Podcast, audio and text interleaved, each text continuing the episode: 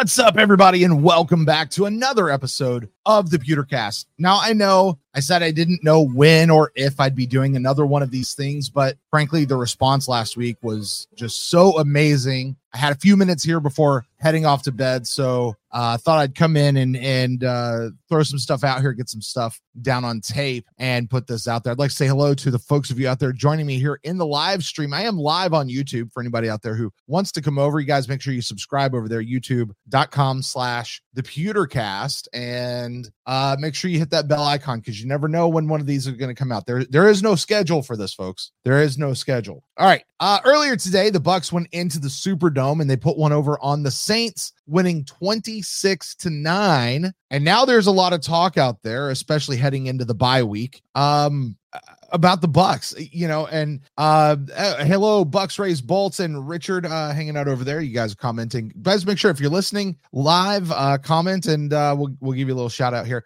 Uh there's a lot of talk this week as the Bucks are now heading into the bye week. Early bye week. I hate early bye weeks. I, I, just I prefer them later in the season. Um, but they are where they are. We got to deal with it. Um, I will say this though, bye weeks are always better coming off of a win. You don't have to sit around with that awful taste in your mouth for two weeks. You know what I mean? Uh, let's hear what's up, Adam. What's up, Woo Bucks? Uh, yeah, thanks guys so much. Uh, you guys are amazing. Um, listen, I- will tell you this. Here over the next two weeks, there's going to be a lot of podcasts, a lot of YouTube channels, a lot of websites talking all about this game. And I encourage you guys to go out and listen to to them and engage with them. Uh, the ones that immediately come to mind are friends over at Loose Cannons, Cannon Fire Podcast, Real Bucks Talk, the big guns over at Pewter Report, and the other media outlets. Listen, whatever your flavor is, there's a flavor for you guys. Make sure you check them out as they'll go into the nitty gritty. I'm I'm not necessarily going to be doing that uh, here today, but I did want to,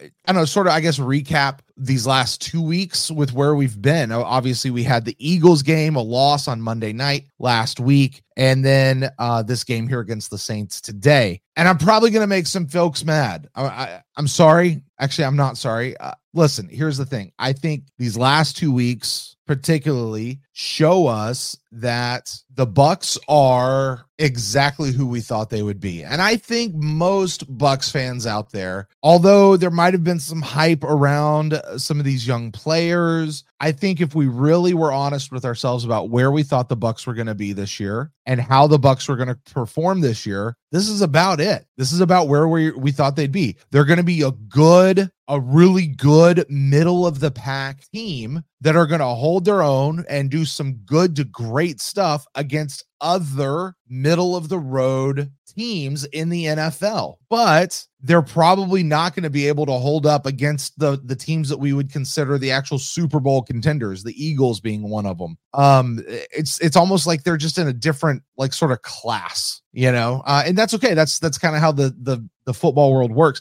I think that's why we were all so uh, a, a little little chuffed when people kept throwing the Bucks way down into like the the 20s when they're ranking the the the league. Like no that's that's not quite where we are. I think we kind of sit in that uh 10 to 18 ish range if you if you have to rank the teams across the league. Uh yeah, Richard over over in the chat uh who's joining us live. What's up Richard says that he says he always thought the Bucks team will be one of the better middle teams and that's exactly what I'm talking about. That is a thousand percent really uh, with what I'm at. Now, most of that I think has to do with the strength of the roster. I, I think this roster is is actually very strong for being in a year where we have no money.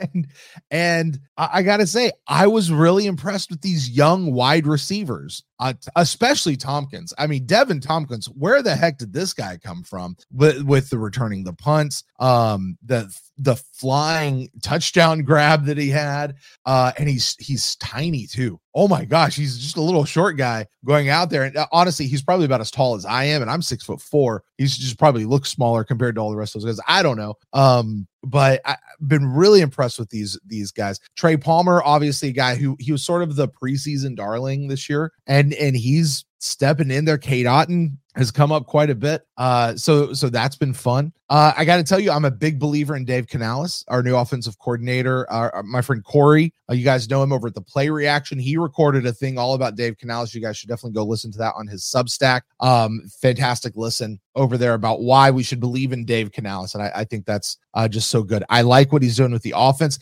My God, that play where he had uh, uh, Baker just sort of toss it off to Chris Godwin, and Chris Godwin thunders over and he throws it deep downfield. First of all, who knew Chris Godwin could throw like that? Uh, but second of all, yeah, that that pass may have fallen incomplete, but those are the kinds of fun plays that we expect to see, or or that I would like to see uh, coming from this offense. Stuff that we honestly would never come out of Byron or Dirk Koetter or oh my gosh, uh, to to to go back to any of those folks. What's up, Timothy? Um, uh, let's hear Yaya Diaby. I was impressed with Yaya Diaby. He might be my favorite player from this draft class. And no offense to any of the other folks, I just really like uh, watching him. Uh, Antoine Winfield Jr. gets the MVP for the game today. Holy cow, what a guy! And you know he probably got the MVP for at least one other game so far this season. My favorite player. Look, he's right over here. My favorite player on the Bucks right now. Probably the greatest moment in Buccaneers his at least modern Buccaneers history was this moment right here to me. Uh, and I'm not going to talk about Tyreek Hill or, or anything he just said this past week. Um,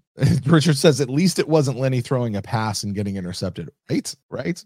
Uh, let's say who who else? Oh, uh, Vita Vea. Got to shout out Vita Vea. Man's playing with a torn. I think it's a torn pectoral muscle was his injury. Um, he goes in and gets two sacks. Like awesome, and uh, just I mean, Dee freaking Delaney intercepting the the one and only throw from Jameis Winston and what was supposed to be a revenge game from him. Oh man. Oh, listen, listen. That said, I think there's a lot of young, fresh talent on this roster, anchored by some marquee veterans that I hope are going to make me eat these words that I'm about to say. I think what the Bucks have shown is, is that they can and will and are in it to win this division this year. That making the playoffs for them is a very real thing and that it's not just some pipe dream. Like, come on, the Bucks aren't really good. No, no, no. They really have this as a potential on the table to be able to to do. Um, that being said, I don't think we're going to see them go very deep into the playoffs this year. I I would not be shocked if they made the playoffs. I just don't think they're going to go very far into the playoffs this year.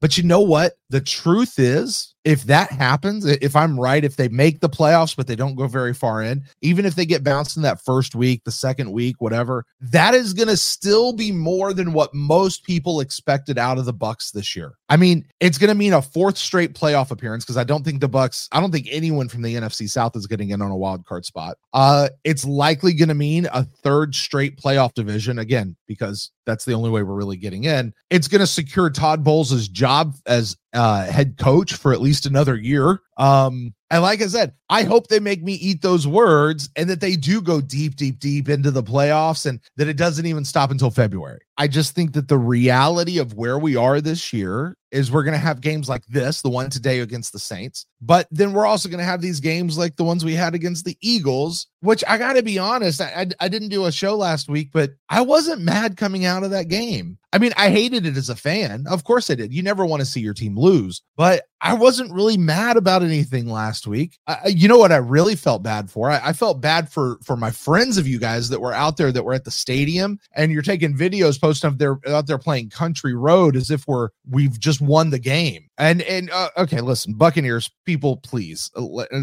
the organization, could you please cut it out with the country road? Look, I know that that it was this cute thing that happened over in Germany when the whole stadium stayed behind and started singing it all at once, and that was a fun, good feeling. Listen, you doesn't mean you have to come here and play it every single week here. Well, I like country road just as much as the next man. It is not a a staple of a Bucks game day experience. Okay. So let, let's just cut it out. And also, don't be so tone deaf. Have options on your game day script that you can go to depending on what's happening on the field. Okay. Read the room a little bit, Bucks. That's all I'm saying. Read the room to the Bucks organization out there. Timothy says he's still hoping for a Super Bowl like every year. Yeah, me too. Me too. Uh, Richard said Dave Canales got knocked down last week and got back up and dusted himself off. Yeah, listen, I don't know that Dave Canales necessarily had the best game plan or called the best game, but also I don't I don't know that the players executed the things he did call very well. And I don't know that honestly, the Eagles just didn't make really good plays because they're just a really good team, you know? Um, anyway, moving on, moving on. Um, let's talk just for a moment. We'll get out of here about what is taking the crown this week for perhaps the stupidest thing that people got all up in arms about. The stupidest headline to hit Bucks news, uh, the Bucks news outlets this past week. The Bucks and the Saints aren't rivals. What? It's the Falcons that are really the Saints rivals. Cam Jordan out there talking. Oh my word. Give me a break. This has to be the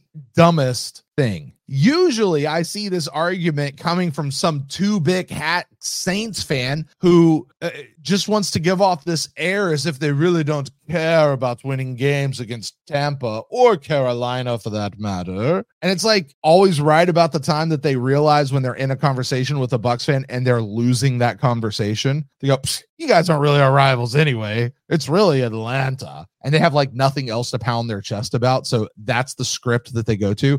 Almost as if like the team sends out a script in the offseason that says, okay, listen, when you're talking to other fans and things aren't going well, you can go to these two things. And, and so you turn to Tampa and says, okay, here are the two things you can say for Tampa. One, just tell them that their last Super Bowl ring was an asterisk. That'll really get under their skin. And two, just tell them they're not really our rivals. Like, really? Okay. First of all, no championship has an asterisk by it. Like all teams, the Bucks were playing under the same circumstances that everyone was all year long. A championship is a championship is a championship. It's such a dumb argument. Stop it. Like it's it's a weak sauce argument. But then the second one that you're not really our rivals, like like we don't really care about you. Um, but guess what? We're just going to keep talking about it so that you know how much we don't care about you. It's just, listen, like I said, this is just an argument people dump on when they uh, don't have anything to beat their chest about. And that's all it is. And Cam Jordan proved that tonight. He went out and had almost zero effect on the game. In fact, the only time that I even remember noting his presence was in that one play where Cam Jordan had Baker down with a QB hit. It wasn't even a sack, it was just a QB hit. And uh, Baker winds up getting bent sideways off that dirty hit by the other Saints player who came in. Just dirty, dirty guys, man. That was really it. Like that's the only only effect Cam Jordan had on this game at all, outside of his mouth running before the game ever happened. Uh, you know, to the media this week, and everybody picked it up and ran with it. Oh,